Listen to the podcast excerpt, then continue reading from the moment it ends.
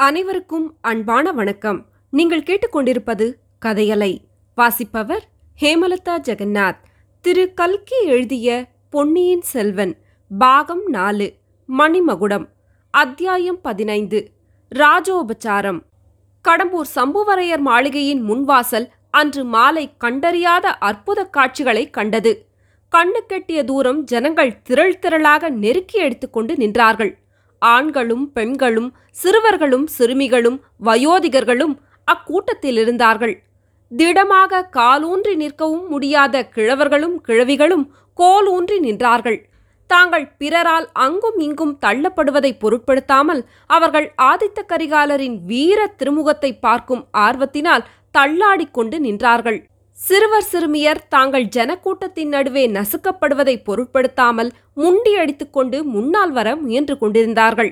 யவ்வன பெண்கள் தங்களுக்கு இயற்கையான கூச்சத்தை அடியோடு கைவிட்டு அந்நிய புருஷர்களின் கூட்டத்தினிடையே இடித்து பிடித்துக்கொண்டு முன்னால் வர பிரயத்னம் செய்தார்கள். எவ்வன புருஷர்களோ அத்தகைய இளம் பெண்களை சிறிதும் லட்சியம் செய்யாமல் அவர்களின் மீது கடைக்கண் பார்வையை கூட செலுத்தாமல் இளவரசரை நன்றாக பார்க்கக்கூடிய இடங்களை பிடிப்பதிலேயே கவனம் செலுத்தினார்கள்.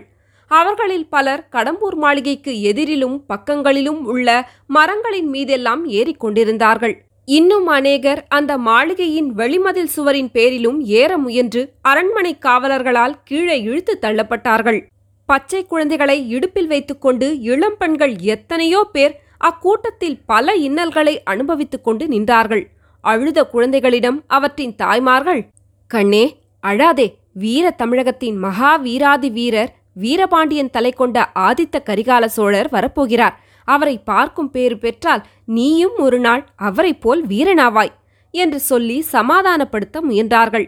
இம்மாதிரியே காதலர்கள் தங்கள் காதலிகளிடமும் தாய்மார்கள் தங்கள் புதல்வர்களிடமும் ஆதித்த கரிகாலரை பற்றி சொல்லிக் கொண்டிருந்தார்கள். அந்த விதமாக ஆதித்த கரிகாலரின் வீரப்புகழ் நாடெங்கும் அக்காலத்தில் பரவியிருந்தது. பன்னிரெண்டாவது பிராயத்தில் போர்க்களம் புகுந்து கையில் கத்தி எடுத்து பகைவர் பலரை வெட்டி வீழ்த்தியவரும் சேவூர் போர்க்களத்தில் பாண்டிய சைன்யத்தை முறியடித்து வீரபாண்டியன் பாலைவனத்துக்கு ஓடி பாறை குகையில் ஒளிந்து கொள்ளும்படி செய்தவரும் பத்தொன்பதாவது பிராயத்தில் வீரபாண்டியனுடைய ஆபத்துதவி படையை சின்னாபின்னம் செய்து அவன் ஒளிந்திருந்த இடத்தை கண்டுபிடித்து அவன் தலையை வெட்டி கொண்டு வந்தவருமான இளவரசரை பார்ப்பதற்கு யார்தான் ஆர்வம் கொள்ளாமல் இருக்க முடியும்? இத்தகைய வீர புருஷரை பற்றி சென்ற மூன்று நாலு வருஷ காலமாக பற்பல வதந்திகள் உலாவி வந்தன. ஆதித்த கரிகாலருக்கு யுவராஜ பட்டாபிஷேகம் ஆன பிறகு சுந்தர சோழ சக்கரவர்த்திக்கும் அவருக்கும் மனத்தாங்கல் வந்துவிட்டது என்றும் ஆதித்த கரிகாலர் தமக்கு பின் பட்டத்துக்கு வருவதை சக்கரவர்த்தி விரும்பவில்லை என்றும் சிலர் சொன்னார்கள். முன்னொரு காலத்தில் காஞ்சியில் தனி ராஜ்யம் ஸ்தாபித்து பல்லவர் பெருங்குலத்தை தொடங்கி வைத்தது போல் ஆதித்த கரிகாலரும் காஞ்சியில் தனி அரசை ஏற்படுத்த விரும்புகிறார் என்றார்கள் சிலர். அவருடைய தம்பியாகிய அருள்மொழிவர்மனிடம் சக்கரவர்த்தி அதிக அன்பு காட்டி பட்சாதாபமாக நடந்து கொள்வதால் ஆதித்த கரிகாலருக்கு கோபம் என்றார்கள் வேறு சிலர். இன்னும் சிலர் இதை அடியோடு மறுத்து கரிகாலனையும் அருள்மொழியையும் போல் நேயபாவமுள்ள சகோதரர்கள் இருக்க முடியாது என்று சாதித்தார்கள். இளவரசருக்கு இன்னும் திருமணம் ஆகாமல் இருந்தது பற்றியும் பலர் பலவாறு பேசினார்கள். அரச குலத்து மங்கை யாரையும் கரிகாலர் மணப்பதற்கு மறுத்தளித்து ஆலயபட்டர் மகளை மணந்து அரியாசனம் ஏற்றுவிக்க எண்ணியதுதான் தந்தைக்கும் மகனுக்கும் வேற்றுமை நேர்ந்த காரணம் என்றும் சிலர் சொன்னார்கள். ஆதித்த கரிகாலருக்கு சித்த பிரம்மை என்றும் பாண்டிய நாட்டு மந்திரவாதிகள் சூன்ய வித்தையினால் அவரை பைத்தியமாக்கிவிட்டார்கள் என்றும் அதனாலேயே சக்கரவர்த்திக்கு பிறகு அவர் சோழ சிங்காதனம் ஏறுவதை சிற்றரசர்கள் விரும்பவில்லை என்றும் சிலர் பேசிக்கொண்டார்கள் எது எப்படி இருந்தாலும் அந்த மகாவீரரை பார்ப்பதற்கு ஜனங்கள் அளவில்லாத ஆர்வம் கொண்டிருந்தார்கள். கடம்பூர் மாளிகைக்கு இளவரசர் கரிகாலர் விஜயம் செய்யப் போகிறார் என்ற செய்தி பரவியதிலிருந்தே சுற்றுப்பக்கங்களில் பெரும் கிளர்ச்சி உண்டாகியிருந்தது. அன்று மாலை வரப்போகிறார் என்று தெரிந்த பிறகு அக்கம் பக்கத்தில் இரண்டு காத தூரம் வரையில் இருந்த எல்லா ஊர்களிலிருந்தும் மக்கள் வந்து திரண்டு விட்டார்கள். அந்த கூட்டத்தை ஜனசமுத்திரம் என்று சொல்வது மிக பொருத்தமாயிருந்தது. ஆயிரம் ஆயிரம் ஜனங்களின் கண்டங்களிலிருந்து எழுந்த பேச்சு குரல்கள் உருத்தெரியாத ஒரே இரைச்சலாகி சமுத்திர கோஷத்தைப் போலவே கேட்டுக்கொண்டிருந்தது. மாளிகையின் முன்வாசலுக்கு எதிரே இளவரசரும் அவருடைய பரிவாரங்களும் வருவதற்கு அரண்மனை காவலர்கள் வழிவகுத்து நின்றார்கள். பின்னால் இருந்த ஜனங்கள் வந்து மோதியபடியால் முன்னால் இருந்தவர்கள் தள்ளப்பட்டு அவ்வழியை அடைக்க பார்த்ததும் காவலர்களால் தள்ளப்பட்டு அவர்கள் மீண்டும் பின்னால் சென்றதுமான காட்சி சமுத்திரக்கரையில் அலைகள் வந்து மோதிவிட்டு பின்வாங்குவதை ஒத்து இருந்தது. மரத்தின் மேல் இருந்த ஒருவன் திடீரென்று அதோ வருகிறார்கள்! என்று கூவினான். எங்கே? எங்கே? என்று ஆயிரம் குரல்கள் எழுந்தன. ஒரு குதிரை அதிவேகமாக வந்தது. கூட்டத்தை சிறிதும் பொருட்படுத்தாமல் புகுந்து பாய்ந்து வந்தது. குதிரையின் காலடியில் சிக்கிக் கொள்ளாமல் இருக்கும்படி ஜனங்கள் இருபுறமும் நெருக்கி அடித்துக் கொண்டு நகர்ந்து கொண்டு வழிவிட்டார்கள். இளம் சம்புவரையன்! என்று கத்தினார்கள். ஆம் வந்தவன் கந்தமாறன்தான். கூட்டத்திலிருந்தவர்கள் கேட்ட கேள்விகளுக்கு பதில் சொல்லாமல் கந்தமாறன் வேகமாக குதிரையை செலுத்திக் கொண்டு போய் கோட்டை வாசல் அருகில் நிறுத்திவிட்டு கீழே குதித்தான். அங்கே நின்று கொண்டிருந்த சம்புவரையரையும் பழுவேட்டரையரையும் பார்த்து வணங்கிவிட்டு இளவரசர் வருகிறார். ஆனால் சித்தம் அவ்வளவு சுவாதீனத்தில் இல்லை. திடீர் திடீர் என்று கோபம் வருகிறது. முன்னெச்சரிக்கை செய்வதற்காகவே வந்தேன். நல்லபடியாக ராஜோபச்சாரம் செய்து வரவேற்க வேண்டும். அவர் ஏதாவது தாறுமாறாக பேசினாலும் பதில் சொல்லாமல் இருப்பது நல்லது என்றான். இவ்விதம் கூறிவிட்டு அங்கே நிற்காமல் மேலே அண்ணாந்து பார்த்தான். முன்வாசல் கோபுரத்தின் மேல் மாடியில் அரண்மனை பெண்கள் காத்திருப்பது தெரிந்தது. உடனே கோட்டை வாசலில் புகுந்து உள்ளே சென்று அங்கே ஒரு பக்கம் இருந்த மச்சுப்படிகளின் வழியாக மேலே ஏறிச் சென்றான். பெண்கள் இருக்கும் இடத்தை அடைந்ததும் கந்தமாறனுடைய கண்கள் மற்றவர்களை பொருட்படுத்தாமல் நந்தினி தேவி இருக்கும் இடத்தை தேடி கண்டுபிடித்தன. அவள் அருகில் சென்று தேவி தங்கள் விருப்பத்தை நிறைவேற்றினேன். இளவரசரை அழைத்து வந்தேன். அதோ வந்து கொண்டிருக்கிறார். ஆனால் மதம் பிடித்த யானையைப் போல் இருக்கிறார். அவரை எப்படி சமாளிக்கப் போகிறோமோ தெரியவில்லை என்றான். ஐயா அதை பற்றி என்ன கவலை? மதம் பிடித்த யானையை அடக்கி ஆள்வதற்கு தங்கள் சகோதரியின் இரு கண்களாகிய அங்குசங்கள் இருக்கின்றன என்றாள் நந்தினி. மணிமேகலை அக்கா இது என்ன பேச்சு? என்றாள். கந்தமாறன் மணிமேகலை பழுவூர் ராணி கூறுவதில் தவறு ஒன்றுமில்லையே. ஆதித்த கரிகாலரை போன்ற வீராதி வீரரை பதியாகப் பெற தவம் செய்ய வேண்டாமா? என்றான். மணிமேகலை பதில் சொல்வதற்குள் நந்தினி குறுக்கிட்டு ஐயா இளவரசருடன் இன்னும் யாரேனும் வருகிறார்களா?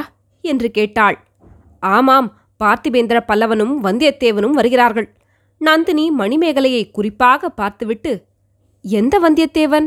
தங்களுடைய சிநேகிதன் என்று சொன்னீர்களே அவனா? என்றாள். ஆம் என்னை பின்னாலிருந்து குத்திக் கொல்ல பார்த்த அந்த பரம சிநேகிதன்தான். அவன் எங்கிருந்தோ எப்படியோ வந்து குதித்து வெள்ளாற்றங்கரையில் எங்களோடு சேர்ந்து கொண்டான். இளவரசருடைய தாட்சணியத்துக்காக பார்த்தேன். இல்லாவிடில் அங்கேயே அவனை என் கத்திக்கு இரையாக்கியிருப்பேன் என்றான். மணிமேகலையின் முகம் சுருங்கி புருவங்கள் நெறிந்தன. அண்ணா அவர் உங்கள் முதுகில் குத்தியது உண்மையாக இருக்கும் பட்சத்தில் அவரை எதற்காக இந்த மாளிகைக்குள் வரவிட வேண்டும்? என்றாள். கண்ணே நீ பேசாமல் இரு. அதெல்லாம் புருஷர்களின் விஷயம். நேற்றைக்கு சண்டை போட்டுக்கொள்வார்கள் இன்றைக்கு கட்டி புரளுவார்கள் என்றாள் நந்தினி.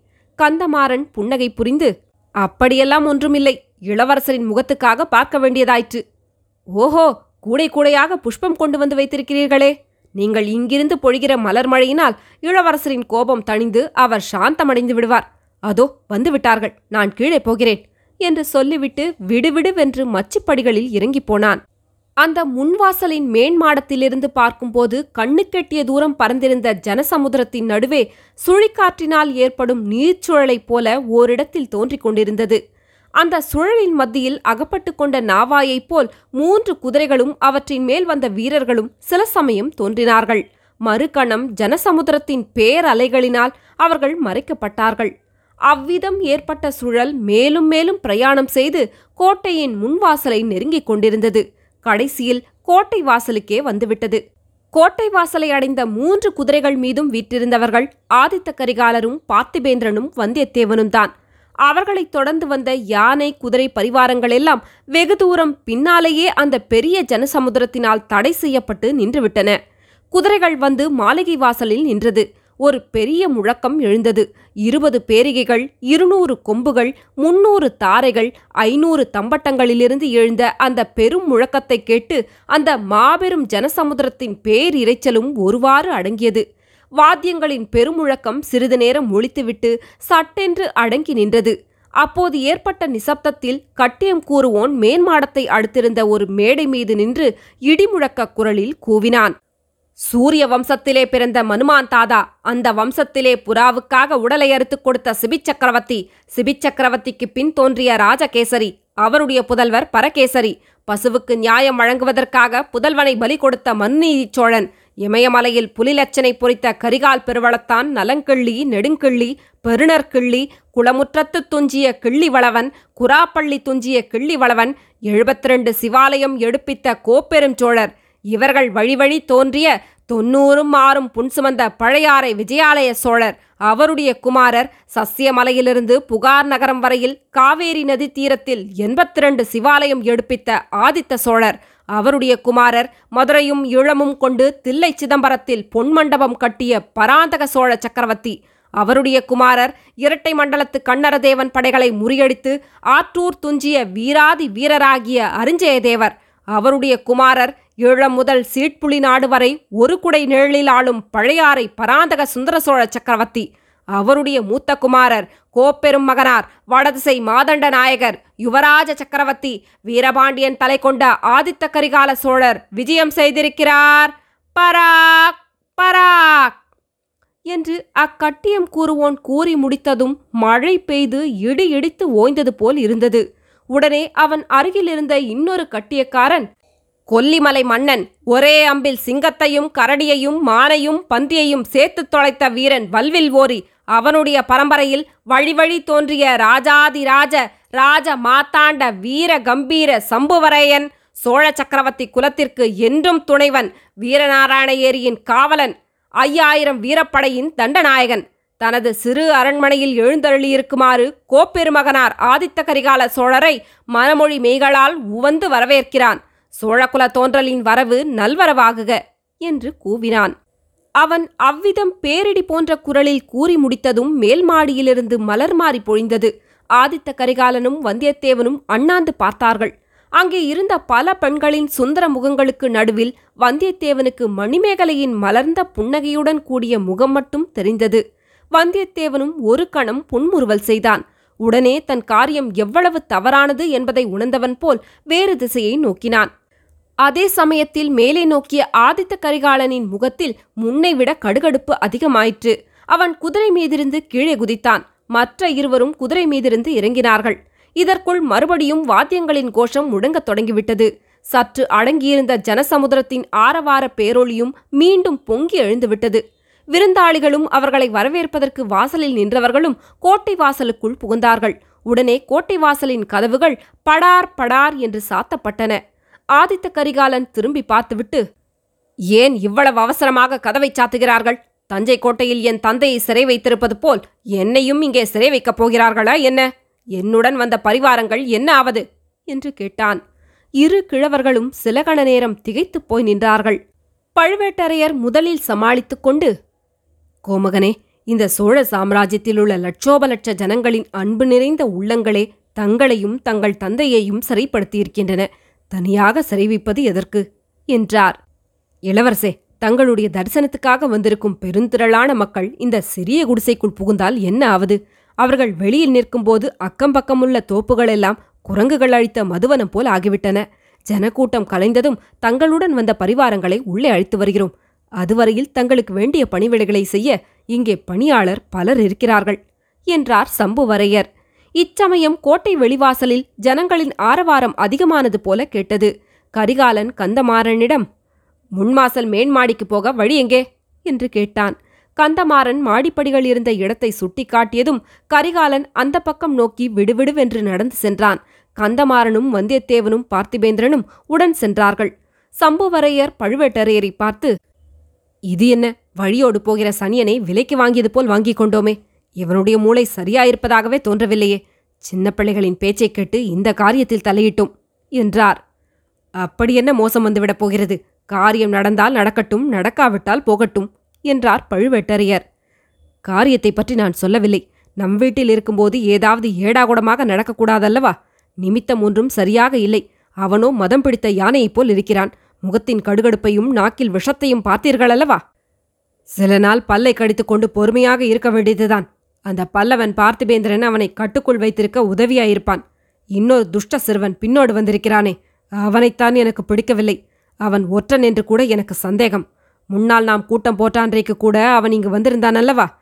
நேற்று மாலை இந்த கோட்டைக்கு வெளியில் மரத்தின் மறைவில் நின்றிருந்தவனும் அவன்தான். அவன் என் மகனுடைய சிநேகிதன் அல்லவா? ஆகையால் அவனைப் பற்றி பயமில்லை. இப்போது எதற்காக பெண்கள் இருக்கும் இடத்துக்கு அவசரமாக போகிறார்கள்? நாமும் போவோமா? இச்சமயம் மச்சுப்படி வரையில் போன பார்த்திபேந்திரன் திரும்பி வந்து இரு பெரும் குறுநில மன்னர்கள் பேசிக் கொண்டிருந்த இடத்தை அணுகினான். சம்புவரையர் கடைசியாக கூறிய வார்த்தைகள் அவன் காதில் விழுந்தன. ஐயா இளவரசர் விஷயத்தில் உங்களுக்கு வேறு என்ன சந்தேகம் இருந்தாலும் பெண்கள் சம்பந்தமான சந்தேகம் மட்டும் வேண்டியதில்லை. பெண்களை அவர் கண்ணெடுத்தும் பார்ப்பதில்லை என்று சொன்னான். பழுவேட்டரையர் புன்னகையுடன் அப்படியானால் அவரை நாம் இங்கே அழைத்ததின் நோக்கம் எப்படி நிறைவேறும்? என்று கேட்டார். அது சம்புவரையர் திருமகளின் அதிர்ஷ்டத்தையும் சோழ சாம்ராஜ்யத்தின் அதிர்ஷ்டத்தையும் பொறுத்தது. பார்த்திபேந்திரா மணிமேகலையின் அதிர்ஷ்டம் ஒரு புறம் இருக்கட்டும். வரும்போதே எதற்காக இளவரசர் இவ்வளவு கடுகடுத்த முகத்துடன் வருகிறார்? எதற்காக இப்படி விஷமமாக பேசுகிறார்? அவரை நீ எப்படியாவது இங்கிருந்து சமாதானமாக அழைத்துப் போனால் போதும் என்று தோன்றுகிறது என்றார் சம்புவரையர். வெள்ளாற்றங்கரை வரையில் இளவரசர் சுமூகமாகவும் குதூகலமாகவும் வந்தார். பின்னர் இந்த வந்தியத்தேவனும் வைஷ்ணவன் ஒருவனும் வந்து சேர்ந்தார்கள். அவர்கள் ஏதோ சொல்லி இருக்க வேண்டும். அது முதல் இளவரசரின் குணம் மாறியிருக்கிறது. நாங்களும் அப்படித்தான் நினைத்தோம். இப்போது என்ன செய்யலாம்? அந்த துஷ்ட பையனும் உங்களோடு வந்திருக்கிறானே. நீங்கள் கொஞ்சம் பொறுமையாயிருங்கள். நான் எல்லாம் சரிப்படுத்தி விடுகிறேன். அந்த பையனுடன் எனக்கும் ஒரு சண்டை இருக்கிறது. அதை நான் சமயம் பார்த்து தீர்த்துக் கொள்கிறேன் என்றான் பார்த்திபேந்திரன்.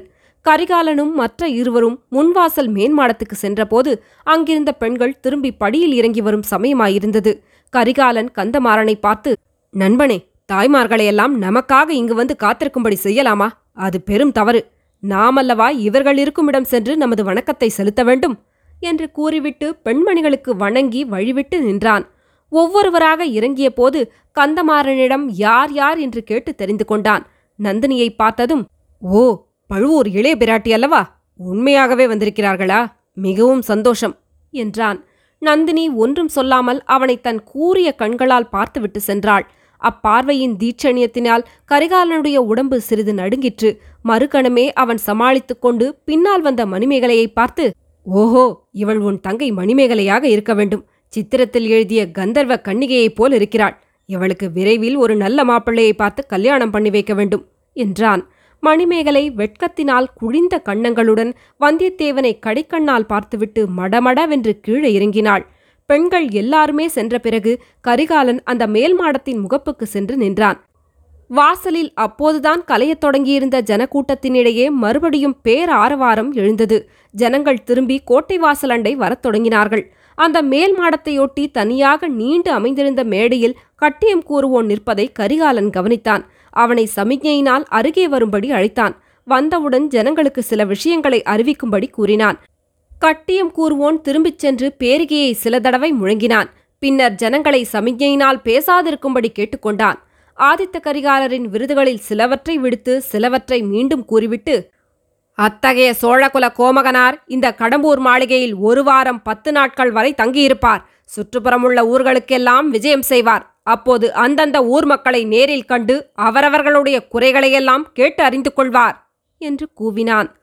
அவ்வளவுதான். இதுவரையில் அந்த ஜனக்கூட்டத்தில் எழுந்த ஆரவாரமெல்லாம் நிசப்தம் என்று சொல்லும்படியாக அவ்வளவு பெரிய பேரிரைச்சல் கிளம்பியது.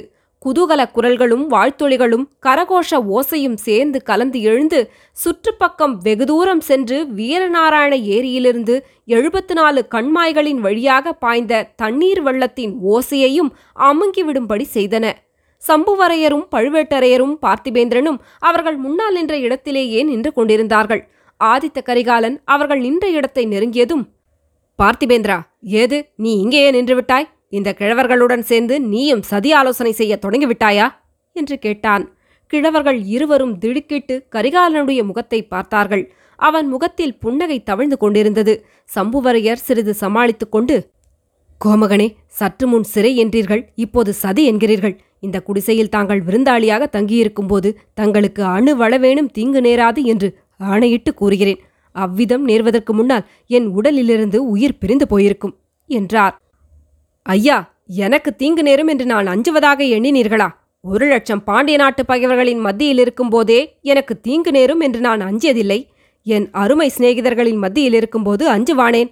ஆனால் தங்களுடைய இந்த மாளிகையை குடிசை என்று மட்டும் கூற வேண்டாம். ஆஹா இதை சுற்றியுள்ள மதில் சுவர்கள் எவ்வளவு உயரம் எவ்வளவு கனம்! தஞ்சாவூர் கோட்டை மதிலை விட பெரியதாக அளவாயிருக்கிறது. எந்த பகைவர்களை முன்னிட்டு இவ்வளவு பந்தோபஸ்தாக கோட்டை கட்டியிருக்கிறீர்கள்? என்றான் கரிகாலன். இளவரசே எங்களுக்கு என்று தனி பகைவர்கள் யாரும் இல்லை சோழகுலத்தின் பகைவர்கள் எங்கள் பகைவர்கள்.